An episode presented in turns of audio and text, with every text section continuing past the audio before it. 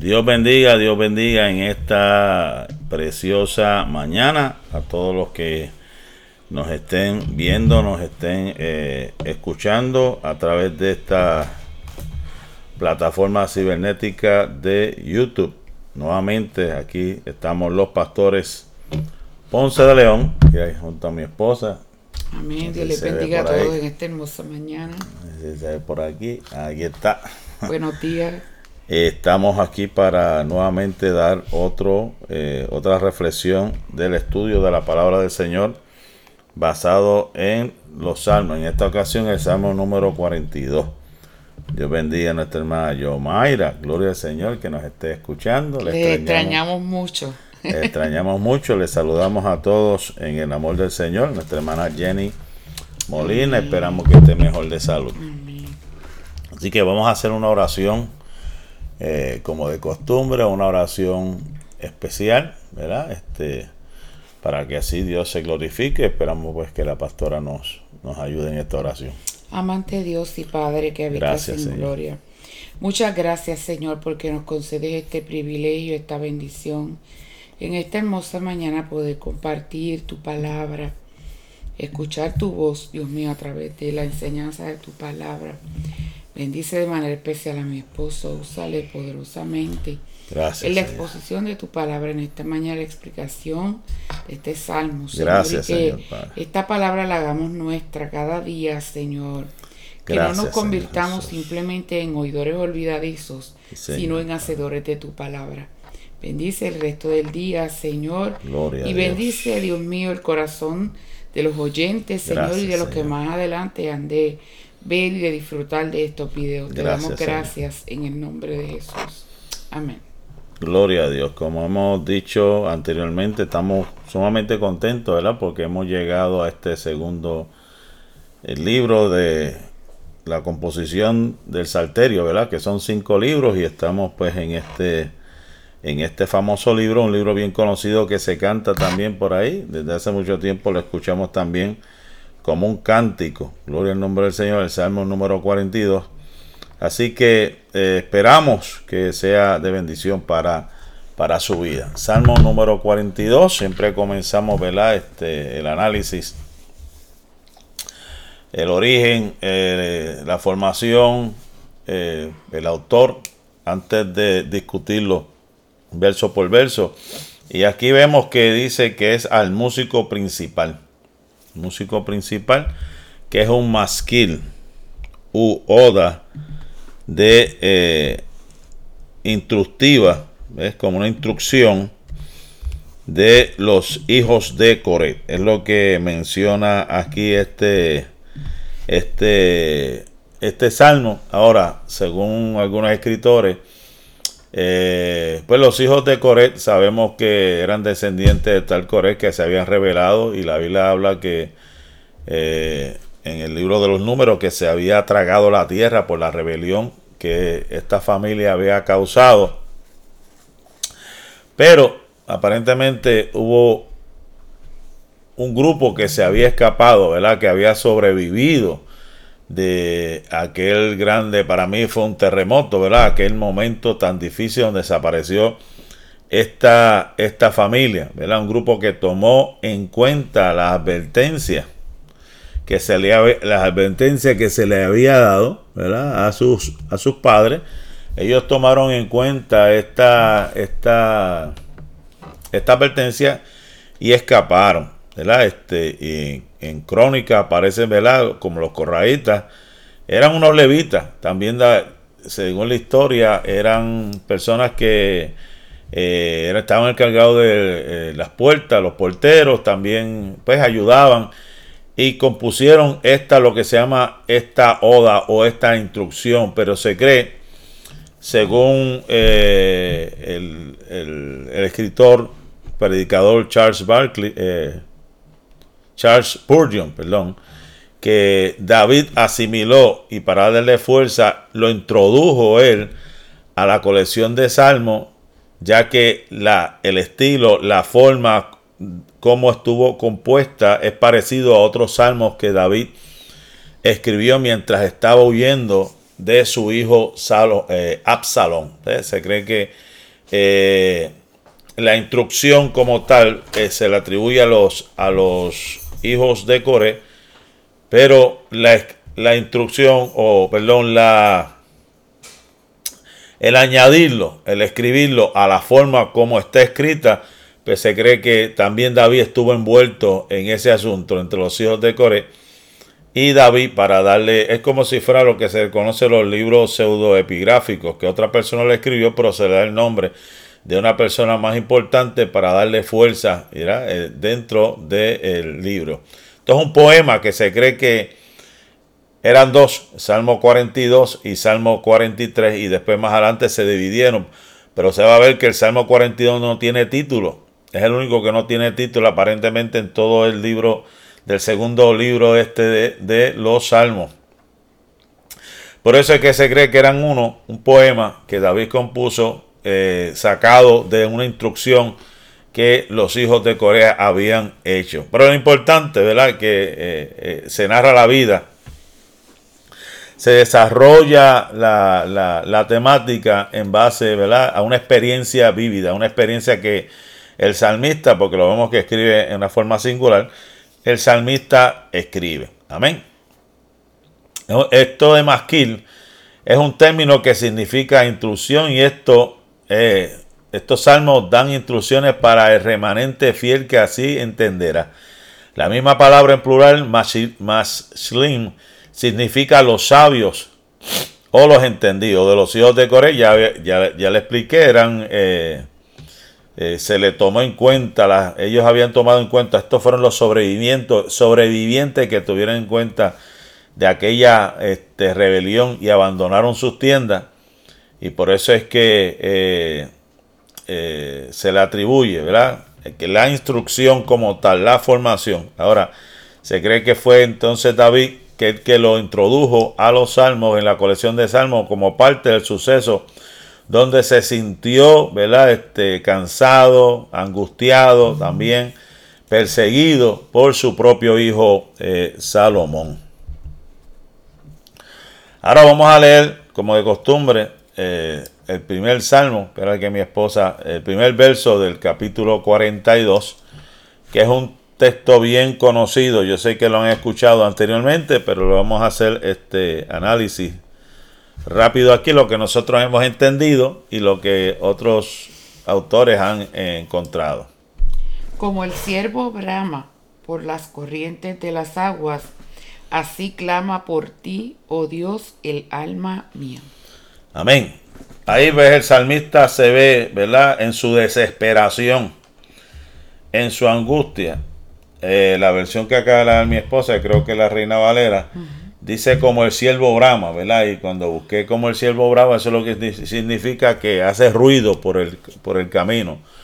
Un ruido desesperante, un, ruido angustioso. Esta versión que conseguí habla de cual siervo jadeante.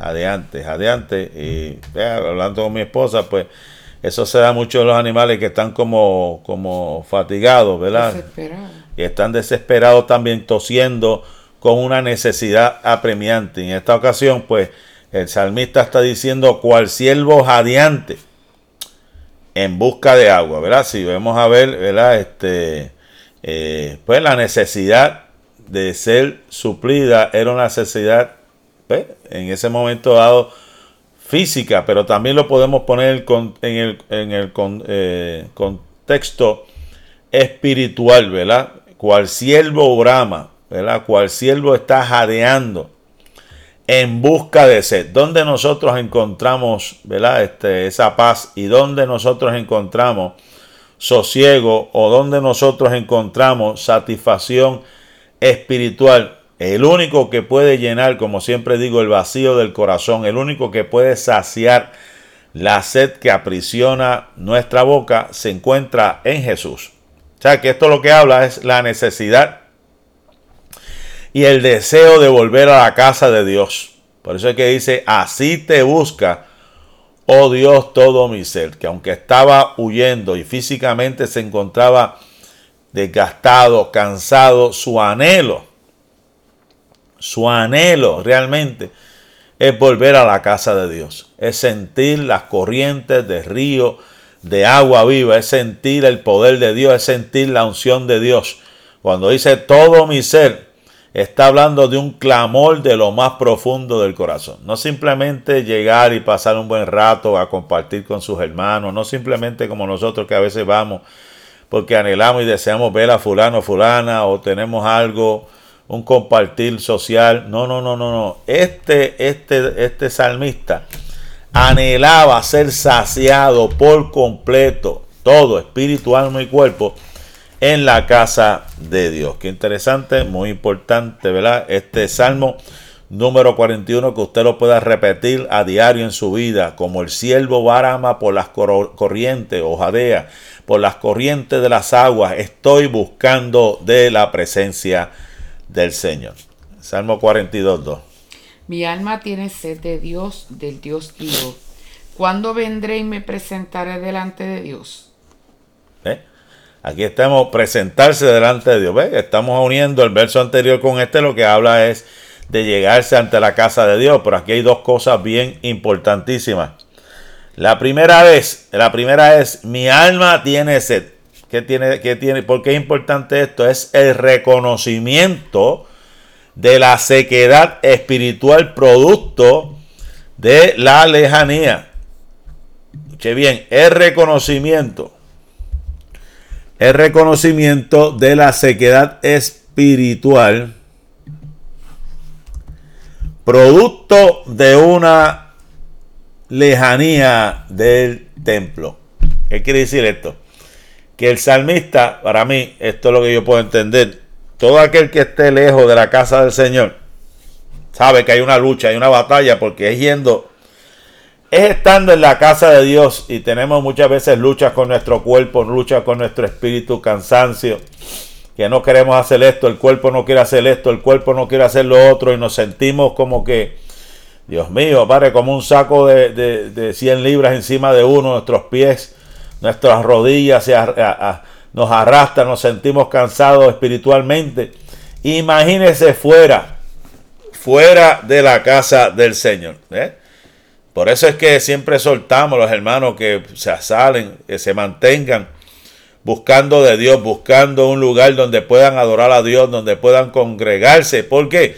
Porque es estando en la casa de Dios, en el lugar donde nos ha acostumbrado, y es una batalla. Imagínate estar fuera de la casa de Dios. Por eso dice: Mi alma tiene sed. Es un reconocimiento de la sequedad espiritual producto de estar lejos. Porque el anhelo, como decía el salmista, es estar un día en la casa de Dios. Mejor estar un día en la casa de Dios que mil fuera de ella. Y después de esto también él reconoce que hay un solo Dios vivo, porque en aquel entonces pues existían, según las leyendas, las costumbres, las creencias de que habían muchos dioses por ahí. Pero el salmista decía del Dios vivo, o sea, un solo Dios vivo existe y existirá. El único Dios verdadero, Dios dirá. Esto no, nos recuerda muchas escenas, ¿verdad? Como las de Elías que aquellos profetas estaban buscando que respondiera a su Dios, que, aquellos profetas respondiesen y no respondían. Y el único que respondió con fuego fue el profeta, el Dios del profeta Elías. Amén. Y ahí es donde dice, mi alma tiene sed del Dios vivo. O sea, mi anhelo, mi deseo es ser llenado, es ser... Eh, fortalecido, es el ungido, es tener la experiencia que he tenido en la casa del Señor. Permita a Dios que nuestro deseo, nuestro deseo siempre sea buscar el rostro de Dios y tener el anhelo y el deseo de llegar a la casa de Dios. Verso 3. Fueron mis lágrimas mi pan de día y de noche, mientras me dicen todos los días, ¿dónde está tu Dios? Esto es interesante porque este, este, este texto se repite en los versos finales, ya que es, un énfasis que el salmista está diciendo. Y esto fueron mis lágrimas de pan y de día, de mi pan de día y de noche. Esto es lo que, lo que habla de una gran amargura. O sea, en otras palabras, no estaba comiendo. porque le decían todos los días, ¿dónde está tu Dios? Ya hemos hablado de esto, ¿verdad? Porque creo que Marisol en, en, en, los salmos anteriores hizo una comparativa también con, respecto ¿verdad? A, a, Job y a otros que cuestionaban acerca de dónde estaba Dios.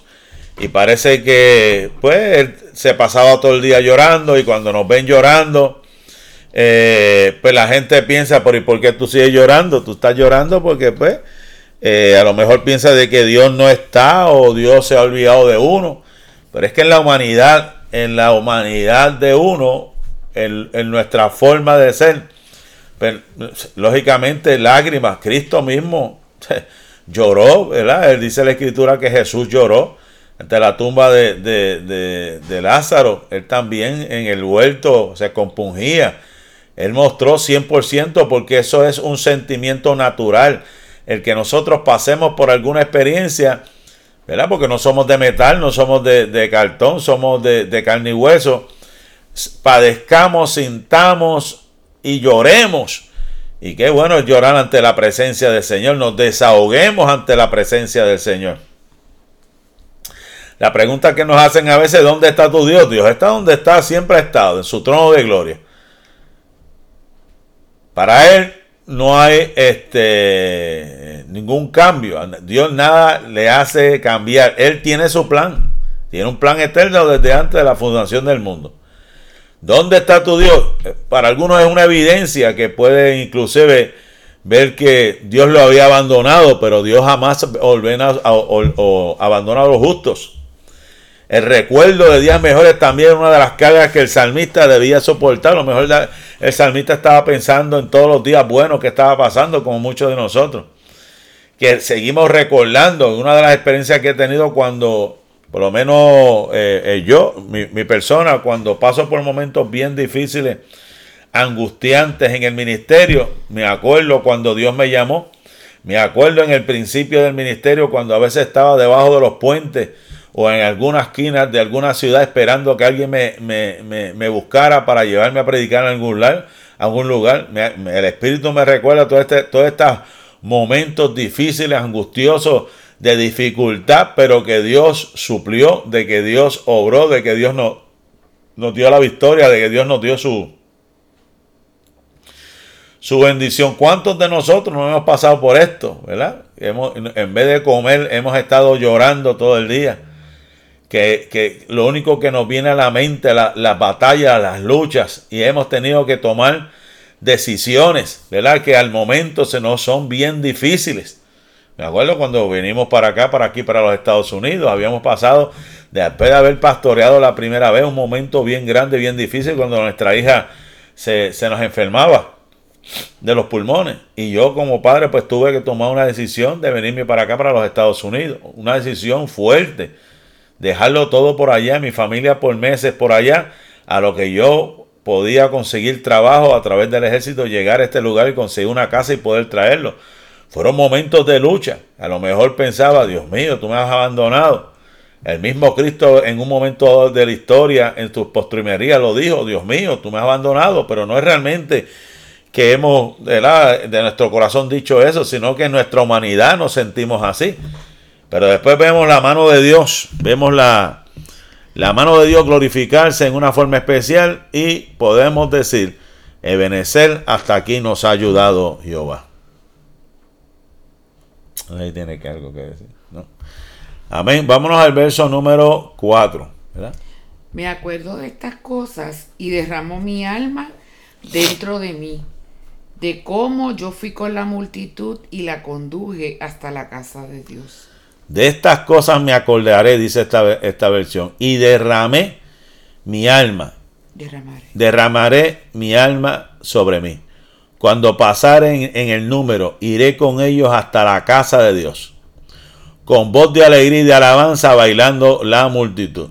Aquí esto de derramo mi alma dentro de mí ha sido interpretado como mi alma se derrite en su pena oculta. O también, ¿verdad? Este estribillo que se repite en el verso 11 y en el capítulo 43 más adelante y el verso 5 es lo que expresa. Expresa la esperanza y convicción, convicción de que habrá de producirse la inversión de su suerte por medio de la salvación de Dios. Él estaba esperanzado de que ese panorama había de cambiar, había de pasar por el número entre la multitud, iba a estar con ellos, le iba a hablar de Dios, iba a estar con alegría, con alabanza, iba a estar bailando, ¿verdad? En la presencia del Señor. De una cosa nos debemos acordar, ¿verdad? Hay cosas que eh, no es que vivamos de experiencias del pasado, ¿verdad? Este, estemos eh, viviendo de experiencias del pasado, pero hay cosas que son bonitas recordar, ¿verdad? Esos momentos eh, grandiosos, poderosos, gloriosos. Hay veces que nos sentamos por ahí con algunos hermanos nos recordamos de actividades, de eventos, de, de cómo Dios se glorificaba, de cómo Dios se manifestaba su poder y hay veces que sé que nos hemos reunido, hemos puesto hasta cánticos del ayer, cánticos que nos ministraban, que nos, que nos ayudaban, que nos fortalecían, ¿verdad? Y eso eh, es un anhelo y un deseo de seguir experimentando, de seguir viviendo y que el poder de Dios se siga derramando en nuestras vidas. O sea que hay una esperanza viva, ¿verdad? Hay una esperanza de que todo va a volver y vamos a experimentar y vamos a saber ¿verdad? Este, que todas estas cosas no fueron en vano, sino que vamos a seguir sintiendo el poder y la bendición de Dios en nuestra vida. Salvo número 42.5. ¿Por qué te abates, oh alma mía, y te turbas dentro de mí? Espera en Dios porque aún he de alabarle. Salvación mía y Dios mío. Ese es parte del estribillo de los coritos que se que se, se cantan, ¿verdad? Este, ¿Por qué te abates alma mía y te turba dentro de mí? Esperen en Dios, porque aún he de alabarle, salvación mía y castillo mío. Es un, coro bien famoso. Aquí se hace la pregunta, ¿verdad? Una pregunta para él eh, y se hace la contestación él mismo. ¿Por qué te abates, oh alma mía? Como quien dice, si tú has pasado por esto anteriormente. Tú has pasado por momentos difíciles, por momentos de lucha. ¿Por qué te turbas? ¿Por qué hay tumulto? Y humanamente uno puede decir, bueno, yo trato de, olvidar y trato de, de dejar pasar todas estas cosas que están pasando, pero es que la enfermedad me sigue atacando. Pero es que las finanzas me siguen, se siguen afectando en mi casa pero es que he estado luchando con esto, con esto y con, y con lo otro. Y el salmista sigue diciendo, ¿por qué te abates, alma mía? Y te turbas dentro de mí. Es que es difícil lo que te está hablando. Es que es difícil no dejar de preocuparse y desesperarse. ¿Por qué te abates, alma mía, y te turbas dentro de mí? Y aquí el salmista completa esta oración para dar, ¿verdad? Este, contestación a esa pregunta cuando dice espera en Dios, que eso es lo más difícil para nosotros los, eh, los humanos, ¿verdad? Los creyentes, espera en Dios. Porque aún, he de alabarle, alabarle en medio de la prueba, alabarle en medio de la angustia, alabarle en medio del dolor, alabarle en medio de las circunstancias bien difíciles. Pero sigue diciendo, porque aún he de alabarle y está ahí declarando que la salvación viene de Jehová, salvación mía, está haciéndola de Él. La salvación viene del Altísimo, es su Salvador y es su Dios. Y cuando habla de salvación mía, literalmente aquí lo que significa es que Él va a volver su rostro. Favorablemente, Él va a volver su rostro hacia nosotros. Él va a volver su rostro hacia nosotros. Su luz nos ha de brillar. Su luz, la claridad ha de disipar toda tiniebla. ¿Por qué te abates, oh alma mía? Sé que estás dolida, sé que estás cansada, sé que estás huyendo, sé que estás desesperado, pero ¿por qué te abates, oh alma mía? Y te turbas dentro de mí. Espera en Dios. Espera en Dios. Alaba a Dios. Creer que Él es tu salvador, así como te salvó en un pasado, te salvará en el presente y te salvará en el futuro, porque Él es tu Dios. Él es nuestro Dios. Aleluya. Tremendo es el Señor. Vamos al verso número 6. O antes del verso número 6. Aquí hay una pregunta que conseguí de un, de un autor para hacerle un análisis a este, para seguir dándole un análisis a este Salmo 42.5, preguntas que podrían ser retóricas también, ¿verdad? ¿Qué nos trae este eh, realmente el preguntarnos por qué te abates alma mía y te turbas dentro de mí? ¿Acaso no nos traerá esto conocimiento y consentimiento de quién realmente es Dios? Si nos podemos analizar, ¿verdad? Porque hay veces que eh, las cosas pasan, pasan rápido, rápido y no nos detenemos para, para ver qué esto, de, de, qué vamos a aprender de esto, de qué, qué conocimiento podemos adquirir de esto, ¿verdad? Conocimiento y también el consentimiento, porque esto puede ser también algo que Dios ha consentido para, para pulirnos, para probarnos. O sea, que hay, que hay conocimiento y hay consentimiento. Lo otro que nos preguntamos, ¿esto vino por mandato divino? En el caso de Job, ¿verdad? Que Dios lo, lo permitió. Y si Él lo permitió, ¿por qué no? Porque a veces preguntamos, oye, pero ¿y por qué a mí? La pregunta es, ¿por qué no? ¿Acaso Dios no te ha dado la capacidad? ¿No te ha dado el, entendimiento, la sabiduría para poder pasar estas y otras más? Lo otro que nos preguntamos, si es la voluntad de Dios, vas a dejar que tu carácter y tu personalidad se revelen. Ahora, ahí tenemos que entender algo bien importante, porque hay veces que sabemos que Dios obra por senderos misteriosos, y sabemos que hay pruebas que vienen para moldear nuestro carácter. La pregunta es, ¿nos estamos dejando moldear el carácter? ¿Nos estamos dejando moldear la personalidad? ¿Estamos dejando que el Espíritu Santo tome control de la situación para que nosotros podamos madurar en él?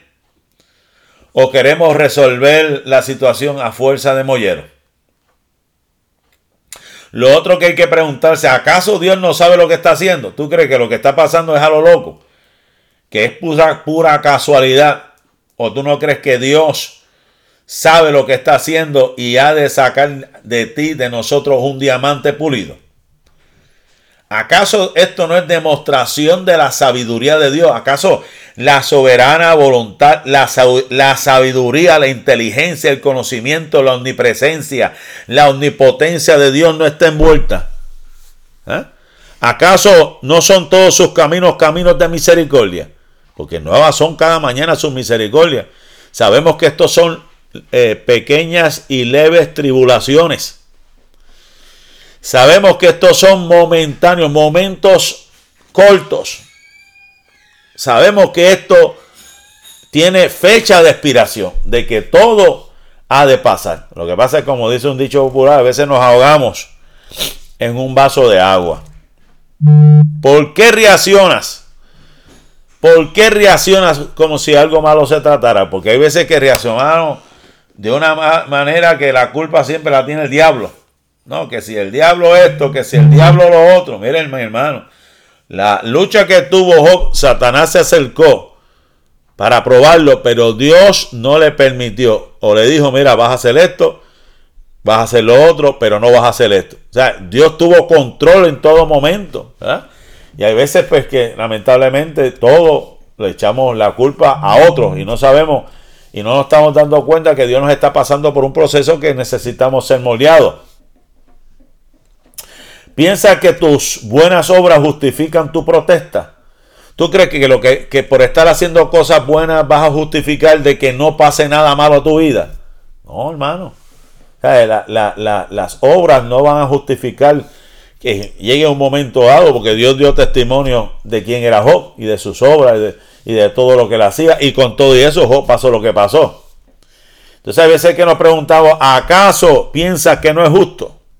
¿Acaso? ¿Acaso tú piensas que Dios es injusto para con tu vida? No, Dios no es injusto. Dios siempre ha sido justo, es un Dios de justicia es un Dios de poder, es un Dios de amor, es un Dios de autoridad, es un Dios que todo lo puede y que todo lo sabe, mi amado hermano. Vamos al verso número 6. Dios mío, mi alma está batida en mí. Me acordaré, por tanto, de ti desde la tierra del Jordán y de los hermonitas desde el monte de Misar. ¿Por qué te deprimes, alma mía? ¿Por qué te inquietas? Este salmo es súper interesante ya que el salmista vuelve nuevamente a recordar sus lamentaciones en ciertos lugares, acentuando el hecho de que sus enemigos lo han condenado injustamente. Vamos a leerlo otra vez rapidito por aquí. El 6, ¿verdad? Dios mío, mi alma está batida, me acordaré portando de ti desde la tierra y de los hemonitas, y de los hemonitas desde el monte, hermonita, desde el monte de Misar. está haciendo un recuerdo de aquellas pequeñas colinas donde también estaba siendo perseguido de, de sus enemigos, estaba siendo abatido angustiado estaba haciendo el, salmista, volviendo a recordar esos momentos difíciles, esos momentos de dolor. Pero vamos a ver lo que dice el verso 7 ahora. Un abismo llama a otro a la voz de tus cascadas. Todas tus ondas y tus olas han pasado sobre mí. Un abismo llama a otro a la voz de tus cascadas, como que todo se une. Todas tus ondas y todas tus olas han pasado sobre mí. Un abismo llama a otro a voz de sus cascadas puede significar que el alma desea comunicarse con el alma, el espíritu con el espíritu o también la inundación. Sigue la, inundación, las cataratas truenan, las ondas y las olas pasan sobre él. Él estaba sintiendo todo el peso, todo el momento difícil estaban este, atravesando todo este asunto. ¿Sabes lo que es decir? Un abismo llama al otro abismo, como quien dice, hay una comunicación entre, entre, entre ambos lados. Las inundaciones, todas las ondas, todas las olas han pasado sobre mí. O sea, un caos, una situación difícil donde su alma se encontraba en el mismo medio de todo esto. Él se sentía tan agobiado que lo comparaba la situación que estaba viviendo como eso, como si fuera un abismo llamando a otro, como si fuera la voz de sus cascadas, como, o sea, esto es como si fuera una tempestad sobre mí, es, tan fuerte que él lo compara como si fuera una tempestad sobre él que eh, está agobiándolo, que lo está abrumando, que se siente eh, triste, se siente angustiado por todo lo que estaba sucediendo en su vida. Imagínese estar en medio de una tormenta. Imagínese estar en medio de un, huracán. Imagínese estar cerca de un tornado. Imagínese estar cerca de un tsunami. O imagínese estar cerca de, de estos fenómenos atmosféricos que es algo tenebroso. He tenido la oportunidad de estar cerca de algunos de ellos. Algo tenebroso, como si se juntaran. Me acuerdo cuando viajábamos para, para Culebra cuando esos mares, cuando el huracán empezó a azotar, que estamos en los comienzos y ese mar comenzó a, levantar sus olas grandes, el barco en el mismo medio, nosotros en el mismo medio, como si se estuviesen mirando cara a cara esas dos montañas de agua. Y de momento cae toda esa agua, ¡boom!, sobre, sobre nosotros. Eso fue algo impresionante.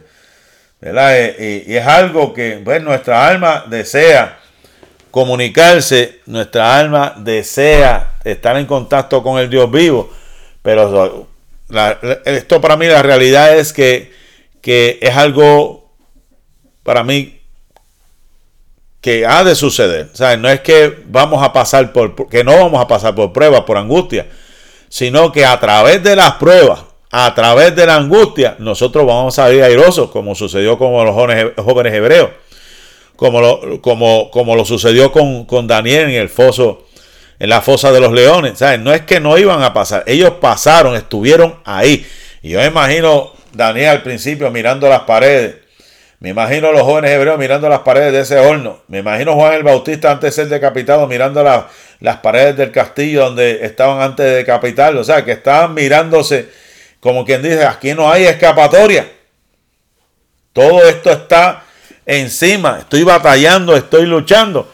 Pero de momento vemos la escena, vemos los resultados de cómo Dios se glorificó. Salmo 42, 8, ¿qué nos dice? Pero de día mandará Jehová su misericordia y de noche su cántico estará conmigo y mi oración al Dios de mi vida. Qué importante esto que estamos hablando para Charles Spurgeon y para otros. Esto se le conoce como la fórmula secreta. ¿Cuál es la fórmula secreta? ¿Verdad? Que envuelve una oración, envuelve el reconocimiento de que el Señor dará de su amor de día y habrá un cántico en la noche. Lo que dice ahí, ¿verdad? Vamos a, vamos a repetirlo otra vez. Qué bonito cuando lo dice esta versión para Dios para todos. El Señor me muestra su fiel amor todos los días.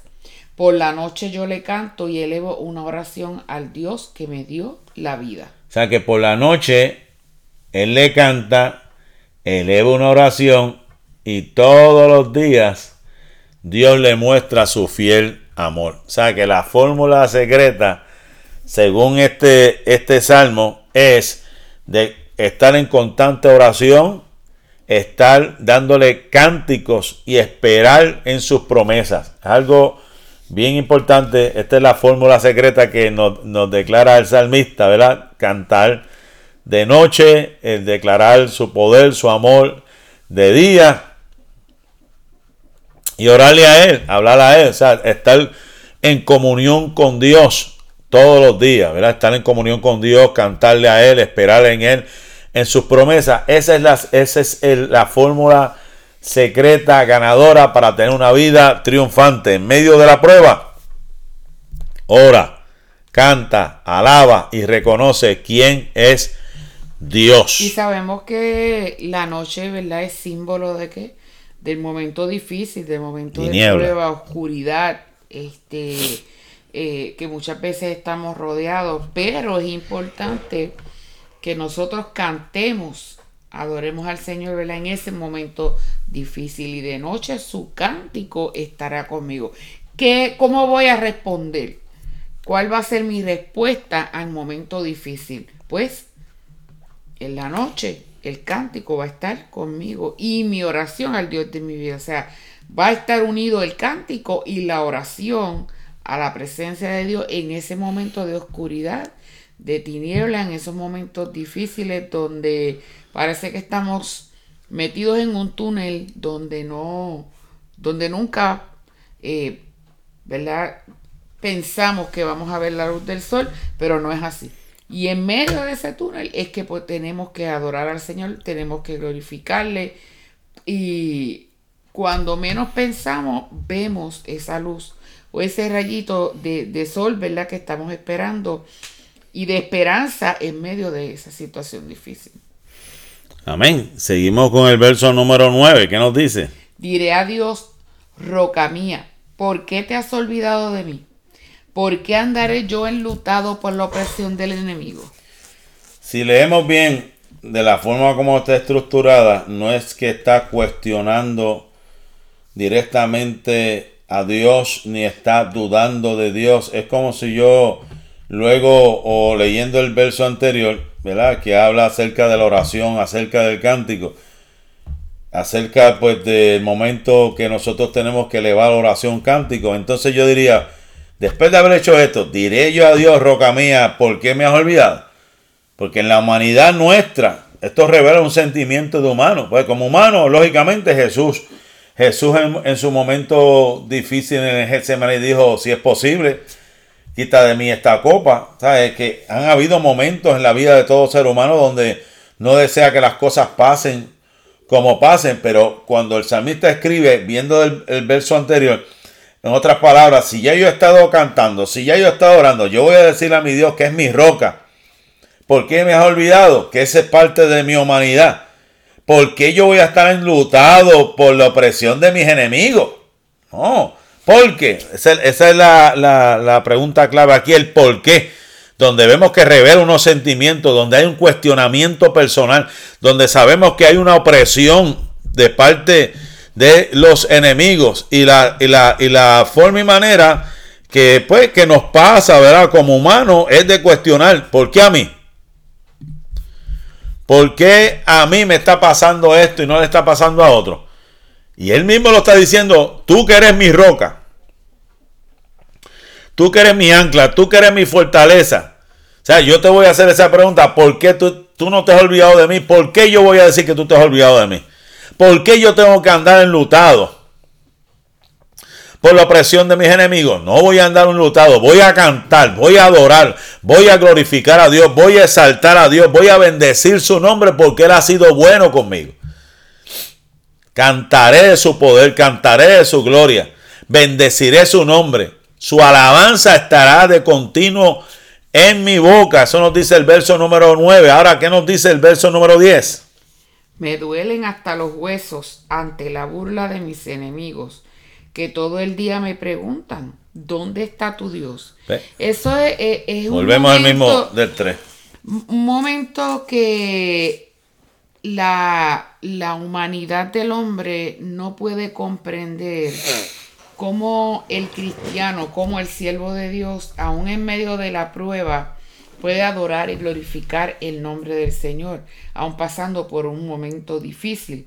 Entonces, por el otro lado, como el ser humano no entiende el que las pruebas son para todos, no solamente para este los que no le sirven a Dios, sino también para los que le sirven a Dios, porque muchas veces el concepto que se tiene del cristianismo o del que le sirve a Dios es que, que todo va a ser pitches and cream, que todo va a ser fácil, que no vamos a pasar por pruebas, que no va a venir la enfermedad, que no va a venir el momento difícil.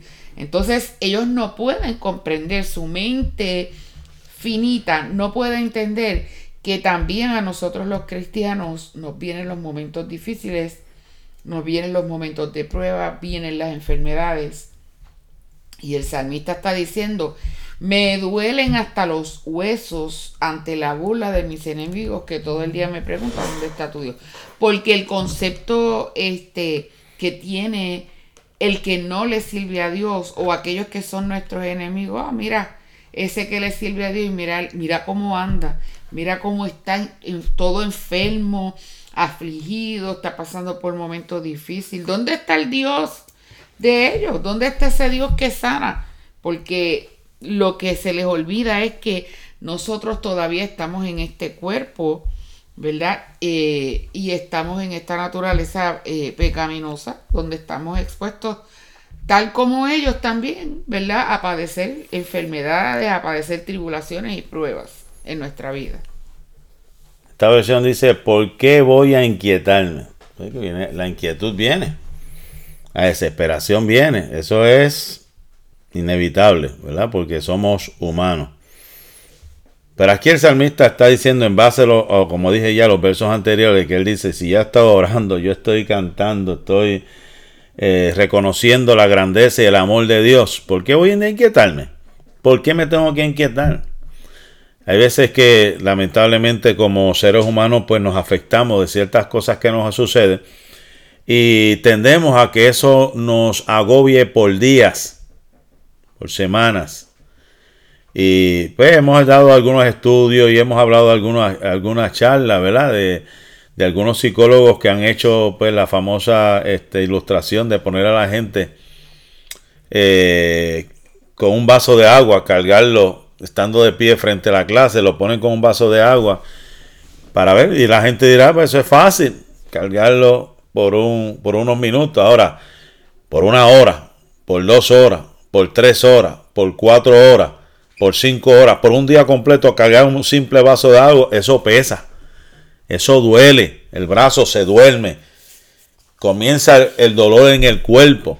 ¿Y cuál es la solución para eso? Suéltalo tienes que dejar soltar el vaso, que se quiebre, que se derrame, lo que sea. Pero tienes que dejar y soltar esa carga, porque si no, te va a dar parálisis, te va a dar montones de dolores musculares, te va a hacer mucho daño en tu cuerpo. O sea que cuando viene el momento de la prueba, por más pequeña que sea, llega un momento dado que tú tienes que tomar una decisión y dejarla ir. Dejarla ir. ¿Por qué te vas a inquietar? ¿Por qué? Te vas a seguir angustiando. Hay veces que absorbemos los problemas de otros. Nos cargamos por, por ver a otro cargado, algún familiar que está pasando por algo o está haciendo algo indebido y nosotros como que queremos resolver el problema, la situación y lo que hacemos es que nos cargamos, nos hacemos nuestra esa prueba. lo único que tú puedes hacer es orar. Lo único que puedes hacer es orar. La obra la hace el Espíritu Santo. Y si la persona pone de su parte. Pero ¿cuánta gente no hemos encontrado que se enferman? Simplemente porque absorben la prueba de otro, absorben la situación de otra persona y no quieren dejar ir esa, esa situación. Y comienza. la carga de la otra persona. Y ahí la donde, la de, otra. la de otra. No pueden la de ellos, no pueden la de ellos y quieren llevar la de otro. Y ahí es donde se sobrecargan. El salmista termina diciendo: En Dios pondré mi esperanza y todavía lo alabaré. Y exclamando dice, Él es mi Salvador, Él es mi Dios. O sea que tenemos que reconocer que en medio del sufrimiento, que en medio del dolor, tenemos que soltar las cargas y seguir reconociendo que nosotros debemos descansar en Él. Muchas son las aflicciones del justo, pero de todas ellas me librará Jehová. Aunque angustiado, aunque en dolor, aunque pasando lo que esté pasando, Jehová con todo pensará en mí. Decía los salmistas, aunque angustiado, ¿verdad? Jehová con todo pensará en mí. Jehová es nuestra ayuda. Jehová es el que nos ciñe para la batalla, nos da poder para seguir hacia adelante. Y terminando con esta expresión que dicen los, los comentaristas, esto es un motivo de esperanza. Que nosotros tenemos que mantenernos esperanzados en las promesas de Dios de que Dios es la salud de nuestro rostro. Es el que nos ayuda a clarear la mañana, a poner hermosura en nuestro rostro. Y la cara, la cara, según este autor, Spurgeon, es el espejo del alma. Lo que se ve en ti es el reflejo de lo que hay en tu interior. Si, hay, si tu rostro está en angustia, pues lógicamente eso es un reflejo de lo que hay en tu interior. Si hay alegría, si hay paz, se supone que sea un reflejo de lo que hay en tu interior. Así que nos gozamos en esta preciosa mañana de haber compartido este salmo con ustedes. No sé si mi esposa tiene algo más que, añadir. Si no, pues le damos gracias a Dios, le, damos gracias a la vida de cada uno de ustedes. Gracias por haber compartido nuevamente, estar con nosotros y compartir con otros estos salmos. Ya vamos para el viernes pues tenemos el Salmo número 43. Así que los esperamos para esta próxima ocasión. Dios le bendiga, Dios le guarde, la paz y la bendición de Dios sea con cada uno de ustedes hoy, mañana y siempre. Amén. Dios le bendiga. Lindo día.